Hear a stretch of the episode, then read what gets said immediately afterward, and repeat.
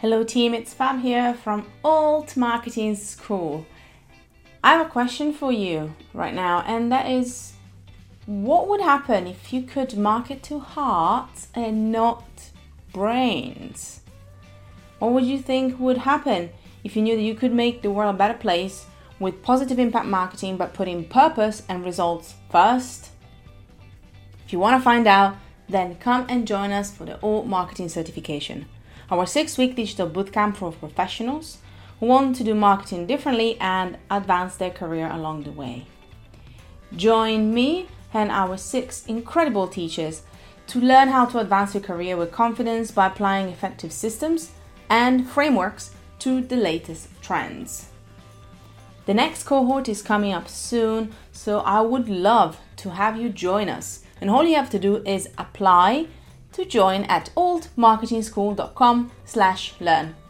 Go to altmarketingschool.com slash learn to apply for the next cohort of Alt Marketing School certification. Hey, legendary human. Yes, I'm talking to you. Love the show? Why not joining hundreds of creatives already part of our collective for monthly masterminds, challenges, masterclasses, and so much more? We help creatives make a positive impact in the world with their message and their content. So give your creative work the visibility that it deserves. Find out more about how to get involved in the show notes of this episode.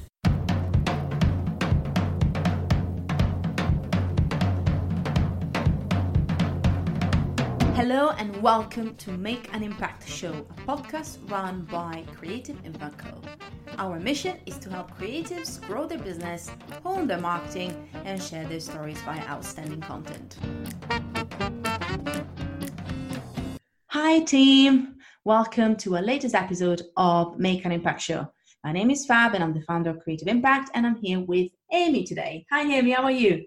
Hey, I'm good. Thank you. How are you? I'm great. Thank you so much. I'm so excited about this episode today. Well, guys, I hope you are excited as much as we are to be back. And as you probably have noticed, we're back with a completely different name. So you're like, who are you guys? Um, which was a very exciting process that we went through last year. One of the reasons why we took such a long break as well. Um, and I thought the best way to start when it comes to getting some of our guests in was to get a guest that also has experienced rebranding, uh, which was the lovely Anna from Up Circle. Um, to be honest, I think a lot of people underestimate what rebranding is. I don't know how you felt because obviously you were a bit more receiving end. I was doing a lot of, yeah. some of the practical things, but yeah. I think it makes you realize how important it is the messaging and what comes across and how you speak to people as well. Um, yeah it's what you want to be remembered for. It's what you want people to connect you with. So i think it makes you really have to think about what you want to be known for and really solidify your values and your beliefs. And i guess it's also making sure that you feel like there's a legacy element to who you are. I think that's a big thing that came with us as well like i'm looking at health bloggers community and realizing that it was hard for us to um, making that jump and actually make it into something that could be for the next 20 years. I think that was a big uh, wake up call, at least for me, obviously, because I yeah. I launched this thing, so that's mm-hmm. what the name mm-hmm. was. Yeah. But it was nice to get you guys also in with like somebody who came afterwards and has been experiences in a different way. Um, yeah. So thank you so much for that. And also, I think the name was the most painful thing, wasn't it? I find. Yes, yeah. Really, words say so much, and you kind of want a few like really catchy title, catchy name, and yeah, that was probably the hard. Well, one of the hardest bits for sure. And it's kind of funny as well because I remember how hard we were thinking, and like we wanted really to know what we would associate with that yeah. first thing that comes to think. And the funny thing is that what everybody said especially when you were with us at the brainstorming everybody mm-hmm. said don't don't take out the avocado which we didn't. So yeah, that's kind yeah. that was my way not to um how can i say like cheat on everyone and make them feel like we betrayed them. I was like no the avocado stays. Yeah something recognizable for sure. Exactly. And you know it's kind of funny because when i talk to anna in a couple of seconds you hear this as well it's a big thing that came with what they were called, which is Optiat, which yeah. um, she said is a handful. to say the least. Yeah. when it comes to like to say it. And I think that, and I would like to hear what you think as well, because you work with them, obviously not just with us, but also in other ways. Mm. I just find that Upcircle, she was talking about why everything made sense. And I just think that when you look at the brand right now, and if you check them out in Upcircle on social, everything is a lot more tied in and everything kind of makes sense with what the brand is about. Yeah, I think so. It really it kind of tells their story. Their products are upcycled. They believe in it. They believe in this kind of circular kind of system, which kind of all encompasses that. And I did like Optiat. Um, obviously, it stood for can't exactly remember the words it stood for, but that she says it by the way. yeah, it was difficult to remember. Whereas Upcircle, it's clear, it's really crisp, it's easy to remember, and I think that's something that's really important. And yeah, the branding just goes really well with that. Exactly. Uh, oh, by the way, I do remember what it is. One person's trash is another person's treasure. That's it. I couldn't think the P. I was like one man's. I was like, yeah, there you go. That's it. But no, and you and you're right. Like the values, it's kind of always at the forefront almost of the name, and it makes everything yeah. so much easier to understand. So yeah. that's a lot of what we talk about today, guys. So I hope you enjoy that. We're also going to talk a bit more about single-handedly managing social media because that's what Anna still does. She's one of the co-founders and she's with me today. So mm-hmm. uh, strap in because it really puts a lot of perspective into the growth of a company and things that you want to let go of or not and what it means. Yeah. Um, I really hope you enjoy this. I really hope you're excited as much as us to be back. Yay! Um, let us know what you think and share the love at Creative Impact Co on Instagram and just let us know what you want to see next. Thank you so much, Ames, for being back with me. We are going to now take it away and let Anna introduce herself in our interview. Bye.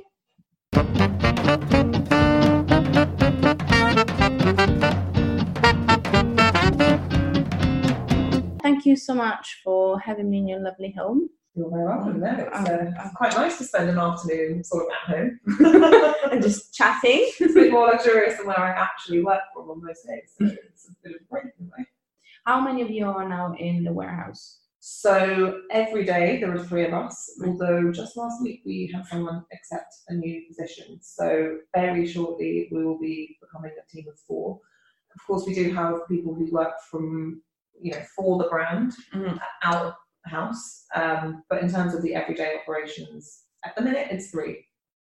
And so it's still fairly modest, fairly fairly close knit, which is nice. I find that um, I was talking to different people actually at different events when you talk to fellow startup people. I mean, I mean, we've been going on. How long have we been going on for? We've been going about three years now. We're still a startup. Yes, yeah. right. Yeah, we are yeah. technically not, but we kind of are. So oh, exactly. Really? How long have you been going now? I think it's six now. Wow. So I think it's five. Theoretically, the old school startup was used to be five, from what I remember. So we're not, but I count as such men nevertheless because I think it's more about I think the way that you work and the way mm-hmm. that the company structures sometimes is the time is relative when it comes to this kind of stuff. Of course. But I like the fact that we were talking I think probably a year ago now. And you were saying like you were still the two of you, just mm-hmm, mm-hmm. or something like that. Yep. And that's the kind of thing. So after two years you were still just the two yep, of you guys, so you and your brother. Yeah. So that that must have been like a big step to get the first person in. It is, and particularly when your co-founder is your sibling, because the way that we work was so informal. And to a point, you know, it still is, and that's what's really nice about being a startup. We both came from very formal corporate backgrounds. And, you know, like it was pretty much expected that I would wear heels and a suit and an element of makeup every day. And it that's something I do not miss at all. um, and, you know, there were loads of structures and, and things in place that everyone had to follow.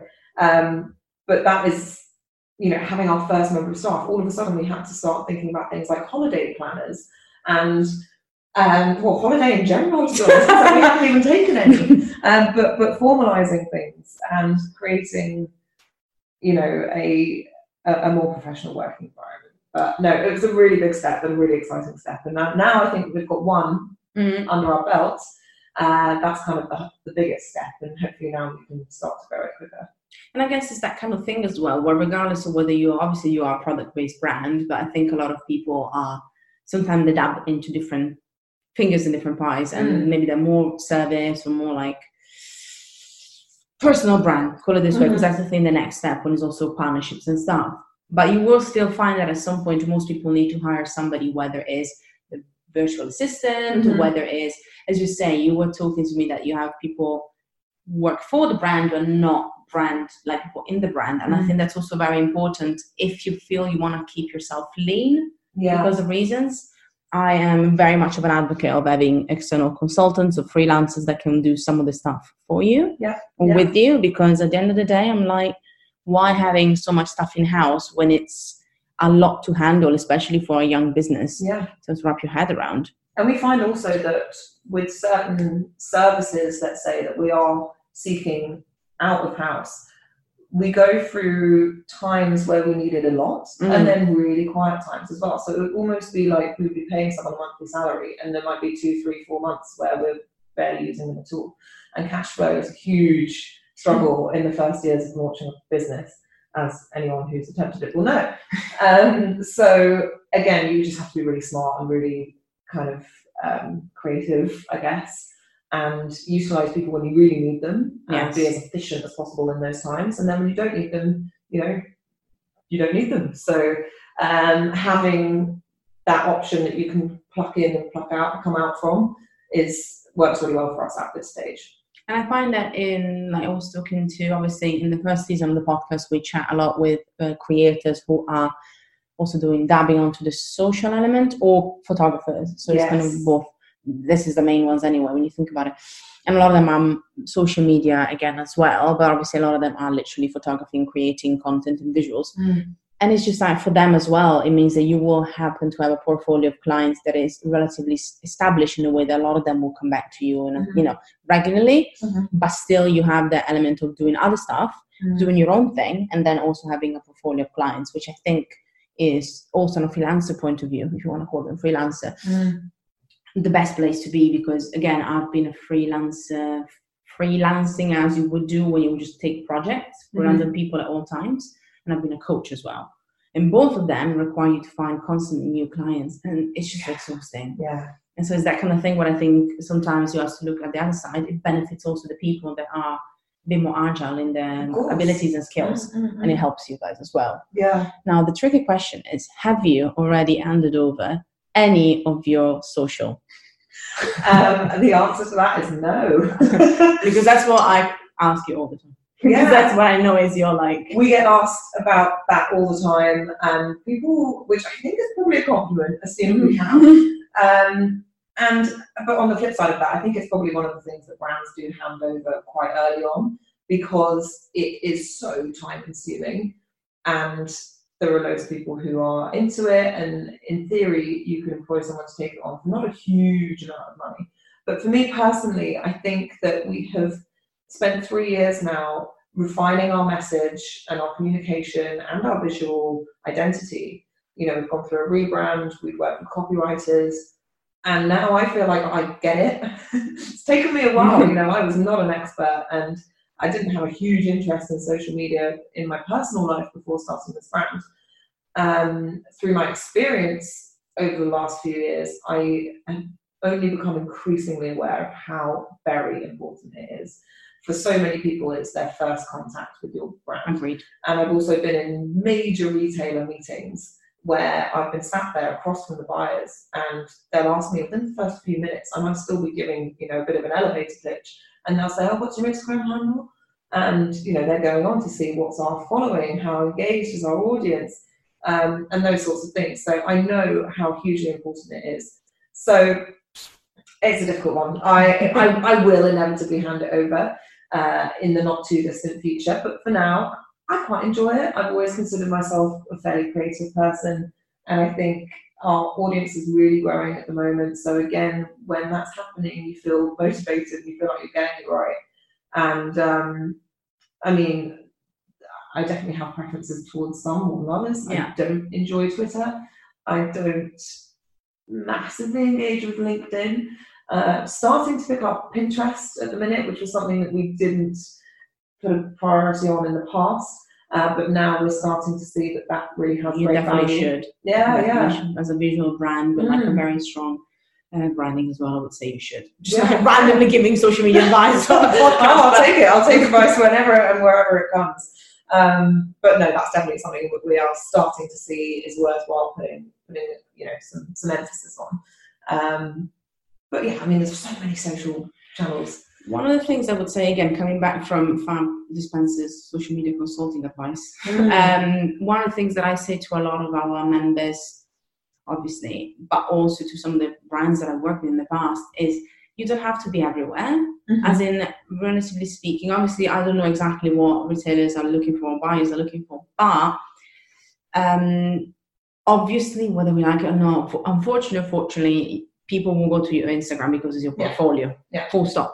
However, everything else, what I've seen, especially when it comes to the Twitter, LinkedIn, Pinterest, even, even if I think at some point, even other people are going to look into like how well you're performing on that Yeah. because it literally drives traffic mainly. That's Yeah. kind of like what people are interested in.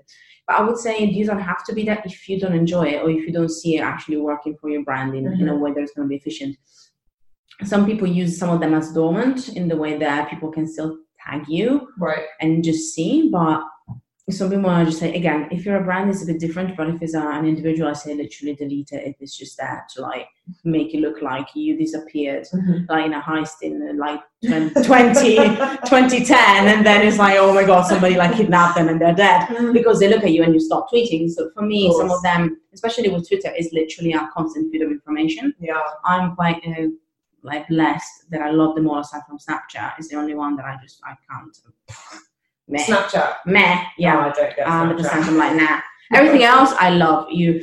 Twitter. I mean, that's why you know social media is one of my main expertise and what I've done for ten years because I Mhm. love it.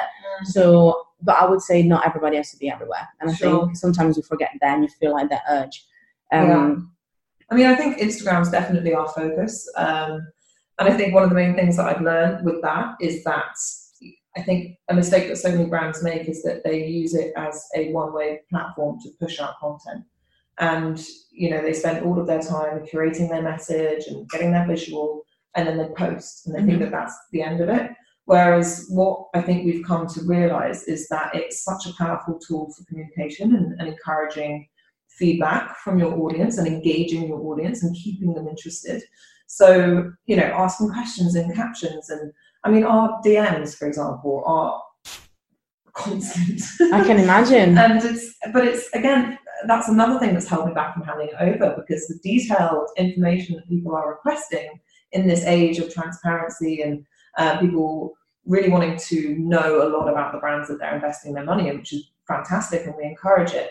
Um, that's something that I need to make sure whoever is managing our social is really giving the proper, educated, thorough information back because we get asked a lot of questions on there, and it's um, it's brilliant. You know, I'm, so happy that people are interested in what we're doing to that extent.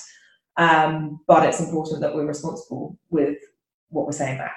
Um, and I guess we've encouraged that because we try to keep our you know early adopter audiences invested in our journey because they they trusted us at the beginning and they're still with us now. And I think that the way in which we've gone about putting information out there has kind of led to that loyalty uh, and encouraging questioning and um, you know looking at what we're doing at every level.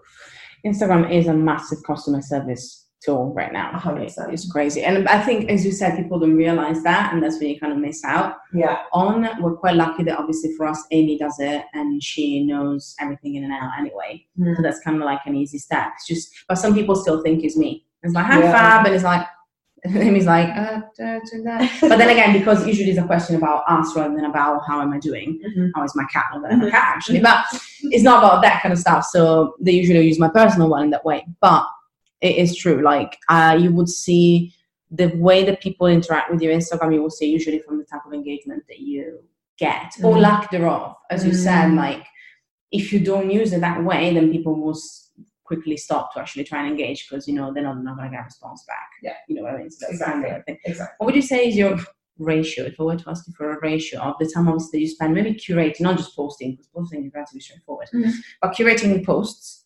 weekly and uh, actually engaging in different varieties, whether it's the DMs and stuff, ratio, so not necessarily. Oh, that's tricky. So I used to use uh, different apps, things like Hootsuite, in order Yeah. to pre-schedule everything that I was posting. Um, and then I found that that just didn't necessarily, for me, make things more efficient because lots of the apps don't let third party apps automatically post and things like that. Mm. So now I do it a few days in advance.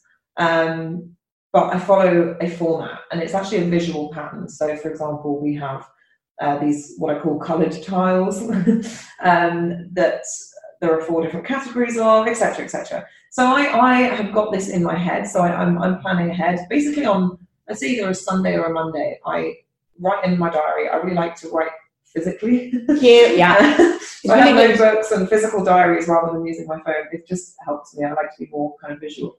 Um, and I will write down Monday, Tuesday, Wednesday, Thursday, Friday for the week, and I will plan what I would like to put out. And it's basically a mixture of different things. So it will be customer focused content, so uh, reviews, things like that, um, selfies that people have taken using the products and what they think about them, bits of press that we might have been featured in, news, events, um, positive environmental news as well. So we try to keep a really positive spin on things. And so, long story short, I spend a decent chunk of a Monday on it. Let's say just under half a day.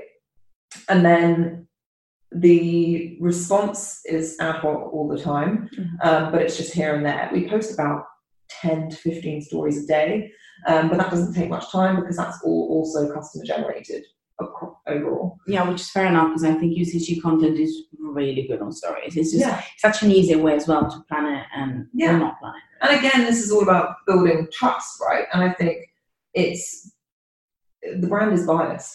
so of course, I'm going to say, "Oh my god, our serum is the best serum in the world."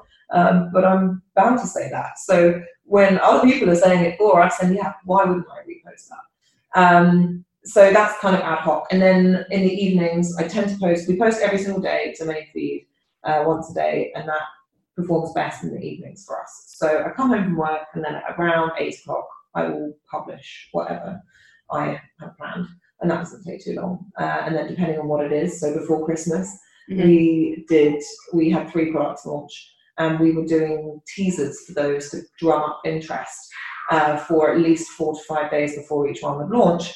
And at those times, you know, when we had people guessing what the product might be, the amount of comments was huge, and we tried to respond to all mm-hmm. of them. Um, so in those times, yeah, of course, I'll be putting more effort into it. But this is sort of like in front of the TV kind of vibe. So it doesn't bother me at all. It doesn't. I don't really feel like it interrupts my life. Um, but I try to get most of the social done on a Monday morning, and then after that, it's just an ad hoc. Yeah. Okay. Fair enough. Uh, and I see that there's like an element, even in the posty, there's an element of like curation, despite having a, a strategy. And I think so. That's one um, one of our courses about Instagram, and obviously it's kind of like I was thinking about how to make it as valuable as possible, and I take it off from what you would have as a course on Instagram, which is get a certain number of followers. Yeah. You know, like how it is like you get get you 10 million followers. No. So that's like I scrapped it back and I got back from my social media and marketing background. I was like, actually how can I teach people how to use strategy to make their whole experience on Instagram a lot more structured because at the end of the day, if you're making money out of it, if you're having partnerships out of it, it is part of your job. Mm. So how can you make it so that you actually can see results when it comes to the performance rather than just the following because i think yes yeah metrics are different and they will shift so sometimes you will have more following sometimes you have more clicks sometimes mm-hmm. you have more saves it really depends on what mm-hmm. you're doing so how can you actually make sure that you're constantly growing but you can actually shift the metrics depending on your goals um, and that's kind of why we went again with the rebranding which i'll talk about yours in a 2nd mm-hmm. Like segue on the rebranding kids. Very smooth. This is a smooth segue. Um, but it really helped me understanding that it's one of the aims of social media, like any kind of marketing. Marketing is not there for the sake of your ego. Sorry to say, mm-hmm, and again, I think it's different when you're a personal brand. It's almost harsher than a, a, yes, a product brand. Yeah, yeah. It's also to help you with different goals that you have regarding where you want to go. Mm-hmm. So I really like the fact that you spend it's not just the posting, it's just you spend that time having your visual and also kind of like almost categorized strategy that helps you really getting people what they want, but yeah. everybody has a sense. And again, it kind of ties in, I guess, with what your overall marketing is. Mm. And I see you talking about different things throughout everywhere. So that people have a bit of a loop on what yeah, they expect. Yeah and you're just making sure you're pressing on all those different touch points. um, and engaging with the things that you know that your audience are interested in, whether that's product, environment, um, issues in veganism, whatever it might be, uh, you know that every once in a while you're dipping into those pockets, uh, which is important. That's what people want to know about. Exactly, and also now segue again. there it goes. Smooth segue. Let's talk about your rebrand.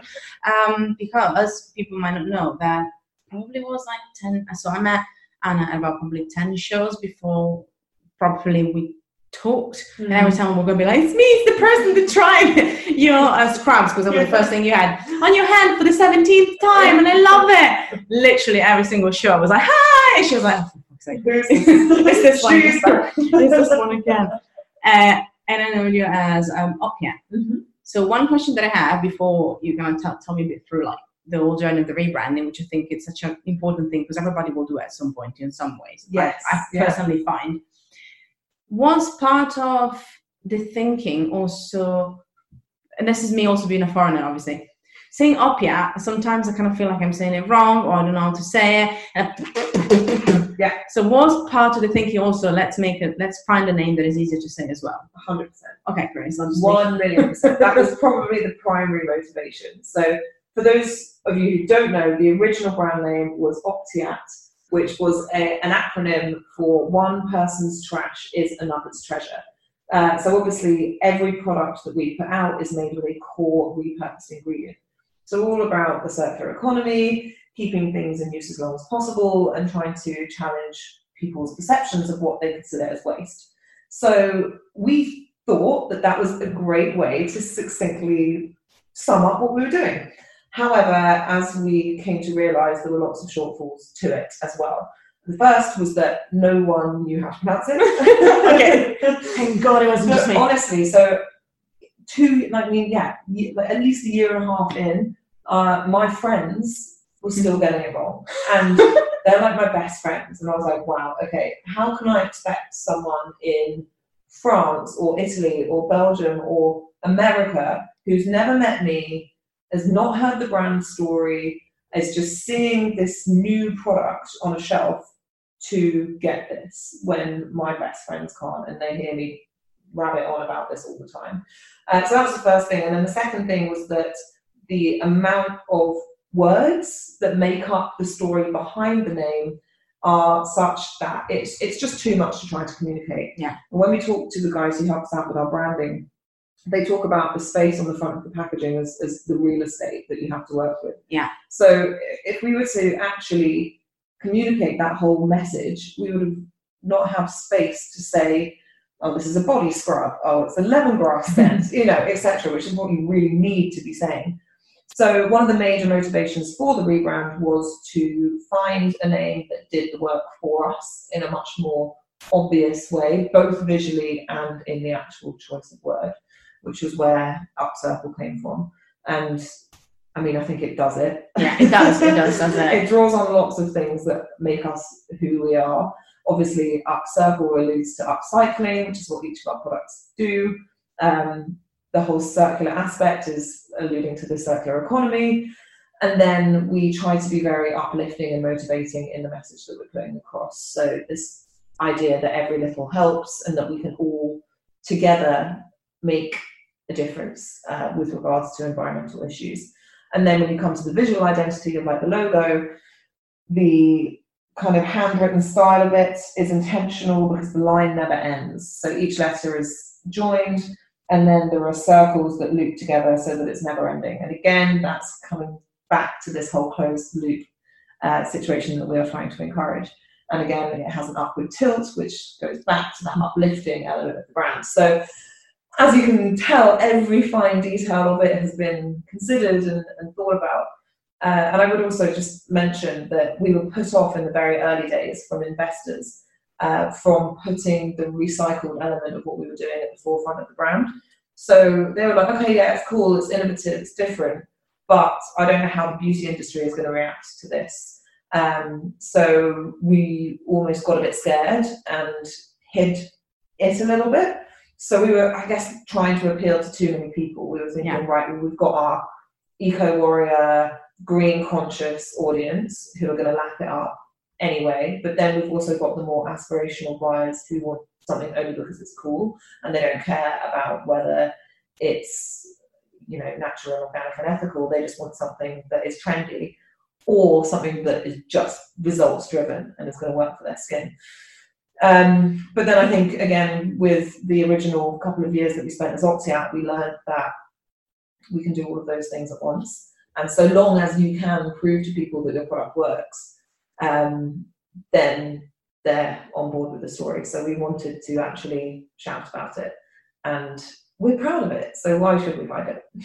I like that, and I think there's a little, a tiny little lesson in there as well, which is the, the hidden one. There was pretty obvious ones, but then there's the hidden mm. one of like the first name that you come up with not always sometimes it sticks forever because it's kind of clever and as you say mm. it says what it needs to say in the tin in every single way sometimes it just doesn't because it's under very tied into a specific time frame yeah. or a specific event or a specific part of an industry that maybe is changing um, and it's okay to be able to evolve from that in order to be more clear about your messaging and i think that's where a lot of people spend so much time when you, they're creating a brand or creating an idea, really trying to nail it, which is nothing wrong with it. But mm-hmm. I think until you're actually doing it, until you're actually also going to another brand that uh, is pushing the product out and they had bought the, the domain and everything with the name, and then yeah. literally by, by the last minute they completely change it because it was I know it's not us. So right. you need to appreciate that that will happen at the beginning because mm-hmm. I think it's really hard and just a very short story about our own rebranding we thought about a couple of names that were so cool, and then you Google and you start looking into it. They sounded cool. They sounded like you know very what the industry is nowish mm, kind of yeah. endings, cool and edgy and sparkles, glitter, cool.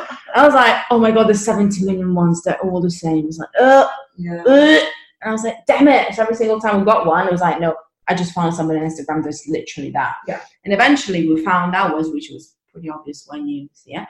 Uh, but it just came from us being like, well, just let's just kind of take something that is a bit more away mm-hmm. from what we used to be.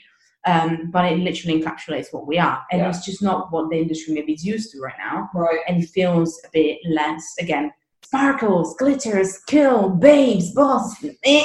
We just got away from that because like it's just time to move on. Mm. And it feels a bit scary. As you say, it feels a bit scary because you're putting yourself out there and just shredding a bit what what was a, a bit of a comfort zone, I guess, as well. Because yeah. you feel like you just you're hiding, as you say, you're hiding a bit. You're like, I'm fine. This is what we do. This is what we are. You don't need to know anything else. But mm-hmm. what if you actually challenge people a bit? Yeah, and that's that's kind of what happens when you're the first to do something or when you're the pioneer of something.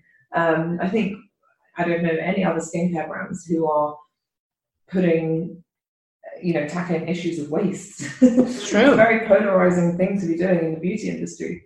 Um, and so, you know, that comes with a lot of challenges. And actually, I think that is one of the other points that made us nervous with our first name is that we didn't want the association with trash or, or waste mm-hmm. so much. Because what we're trying to demonstrate is that we shouldn't be throwing away these powerful, you know, skin loving ingredients that are really high quality. So to have one person's trash is another's treasure is a kind of making us think that this is rubbish that we're putting on our yeah, skin, yeah, yeah, which is yeah. not at all what we want. We're, you know, again, so take coffee for example. So we recycle coffee grounds into our exfoliators, into our serum. That coffee gets even higher in antioxidants through the brewing process. So it's arguably even better for your skin. The quality doesn't deplete in any way. Uh, so why would we be communicating that as if it's trash? Because it's not. It's, it's treasure. um, so again, um, getting rid of that association in the brand name was something that I think was a good decision for us as well. When it comes to the upping, uplifting element, mm. there is also an element of education that goes through your marketing and your content, as you said as well. Positive news, but still, nevertheless, education. How, in your opinion, maybe like from how you're doing it, I guess as well, you can make that part of the conversation still engaging could you argue that I'm feeling very much like a professional? Could you argue that? Anna, just my, my, my very, very thick glasses. Anna, could you argue that it could be also because now people are already more interested in knowing the element of education around waste and sustainability? Mm-hmm. Or you also find that there's a way that you communicate it that makes it a bit less, I don't want to say the word boring because it's not boring to me, mm-hmm. but you know what I mean? A bit less um, yeah, I think pre- preachy, you know, educational in that way. Well, I think I think what people like about the information that we put out is that it is positive. You know, Okay. it's so easy. You, you can go online and you just get bombarded with negative, horrifying headlines that make you just think, oh my gosh, the situation is so bad. How on earth am I going to do anything to make it better? I'm just one person. Um, and then you almost don't want to try. So instead, we like to just drop out these nice little bits of progress or, you know, individuals who are doing amazing things or research that's coming out into bioplastics or um, anything, you know, because that's things that I come across through my research. So again, as a, as a young brand, I think it's really important that we see our business as constantly evolving. Yeah. You know, I might have put out a range of scrubs right at the beginning. They were the first product that we put out, but I still don't consider them as done. You know, they can always be improved, and we're always looking back at things uh, and seeing how we can refine them and make them better. So one huge element of that is packaging, and we are not packaging packaging uh, producers. So I'm not in control of that element. So I have to keep myself educated on what's out there and what latest innovations are. And I find through this research these amazing bits of um, you know pioneering developments that are happening all over the world.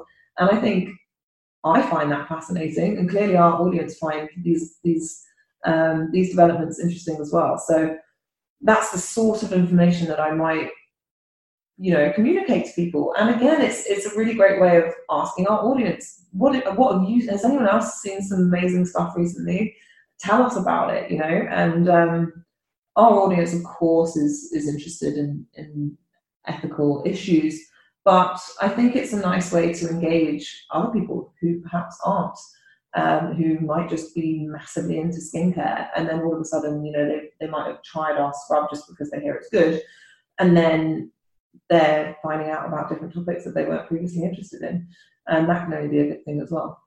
How do you think uh, the beauty industry is evolving when it comes to that? Because obviously, one of the big things for us, I'm talking about the rebranding, but I think it just we looked at the rebranding as a way to look at the trends, and the big trend in uh, again, I'm going to use the buzzword making an impact because that's part of it is that wellness is a great industry that we've we started you know as being part of and now wellness is morphing into so many things. You could argue Yeah. that social wellness personal wellness and stuff.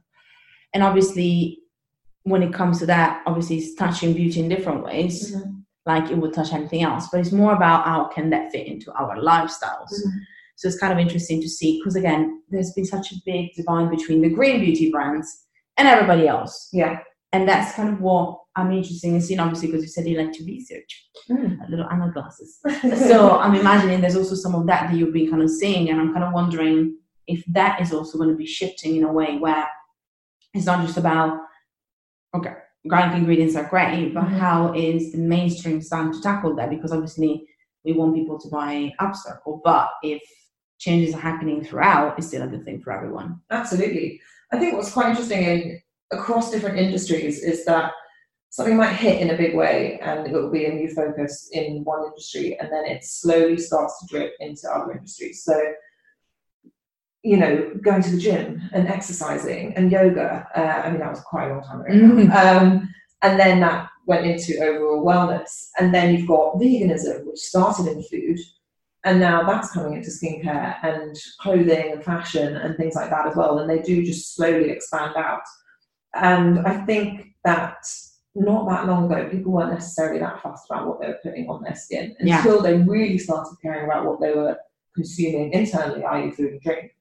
And now that's starting to cross over into, into skincare and beauty and makeup. Same with cruelty free and things like that. Um, of course, the first major scandal in the beauty industry was the, was the microbead scandal that happened uh, maybe five years ago now. Um, and I think that all of these come, all of these things come initially from a point of ignorance from the consumer perspective. It's only once you're made aware of it that the big change starts to happen, or something just grabs you. I mean, if you look at all of the David Attenborough stuff, or you know that horrible video of that turtle with the plastic straw in its nose. Oh, all of a sudden plastic straws are banned, or you know that famous photo of the seahorse with the earbud. Oh, all of a sudden we're going to be phasing out plastic earbuds, and that's brilliant but it takes for something to really capture your imagination for things to change in a big way. Um, but yes, going back to skincare, now it's almost like vegan skincare is the norm. And when we were writing, when we were working with our copywriters, uh, they wrote this genius sentence, which is something along the lines of um, natural is the new normal and normal is boring. Upcircle go one step further with their waste pricing formulations. And I was like, oh, that's really catchy. um, Glad I had you. because it's true, you know, now everyone's followed suit and it's what's next. And I think what has made us as a brand really catapult at the rate that we have. I mean, when I look back, we rebranded in December of last year, so it's yes. been just over a year. Mm-hmm. And the amount of retailers that we have under our belt in a year, given that we are just a, what, for six months we were a two person team, we're now a three person team, is, is crazy. And I think that is truly because we are actually a differentiated brand. There's no one else who has the ethos that we have. And that will be different for different brands. And I can't predict what that will be in the next year or five years. Um, but we know what ours is, and that's what's making, you know, press want to write about us and things like that. Um, I think waterless beauty will be a big trend that's coming up. Um, but it's exciting. Who knows? Who knows what the next big thing will be? Um, I'm sure it will cross over different industries and, and will continue to inspire each other in different sectors. But who knows? I do like what you said as well about um, becoming a differentiator because I've seen it. Um, well, one our first episode before after the pilot was Pip from Pip and Nut. Oh yeah. And you know, it's that kind of thing where people are the first doing something different, mm. and then you kind of feel like, oh my god, and then everybody else is going to do what I'm doing. Yeah. But let's be honest, nobody's stopping Pip. No. And it's not just because they weren't the first ones, because you can be the first one and then disappear. It's because you become the first one and then you keep being you know creating your brand and going with your brand and your message mm. but you ride on that and our, our, our friends as well one of planet pizza also was interviewing and yes. joe yes same thing obviously there are other frozen pizza or other vegan pizzas mm-hmm. but you become the first one at doing something really well and you have a really strong messaging behind it of course and then that that is the legacy that you bring on and i yeah. think as you say that's kind of where things really start to click. Yeah. So really, I, I, do believe there's something in there. And again, just that idea. I think if you are someone who has been a pioneer in something, you probably have that innate characteristic of wanting to continue that. Mm-hmm. and it's like I was saying about wanting to constantly evolve. I feel that through every element of our business. So, okay, we've we've made huge achievements when it comes to coffee waste. You know, um, three months ago, we hit our first milestone of having saved 100 tons of coffee waste from landfill. And again, that's just myself and my brother. So it seems like a crazy achievement. But then why would we stop there, you know? Um, and that's why we started looking into different categories of ingredients to work with and pushing our brand constantly to the next step, to the next innovations, to the next ingredients that we can work with and staying at the top of our game. Because people will hip at your heels. They will love your idea if it's a good idea, and you want to stay at the forefront. Now, last question, the hardest question. Oh, I'm scared. um, is the question that we ask everyone. So, okay. If you could have brunch with anyone, dead or alive, who would this magical person be? Oh my goodness, that's so hard. Oh, I feel like this is really predictable and potentially too obvious. I'll tell you so. You'll see my little eyes just going like, like everyone says it. Oh well, it's relevant to me, but David Attenborough. I just he's everyone's granddad, no? Like after you need to guess now actually who said that to? Only one person said that too. What someone said that? Yeah, it's just one person though. Yeah, I told you it was a predictable answer. Um, and they said exactly what you said. It was it's like, not Pip. It was Pip. Amazing. It was really funny. Like you and people, the only ones who said like, yeah, everybody must say this. I was like, mm-hmm. David Attenborough. And I was like, no, you're the first one. Oh. And you're the second okay, one. Well, that's not the worst. At least I'm not the 20. Yeah. No, but you're the second one saying. Oh, he's just amazing. And I just think, I don't know, he's just inspired such amazing change. And he's just a national treasure, isn't he?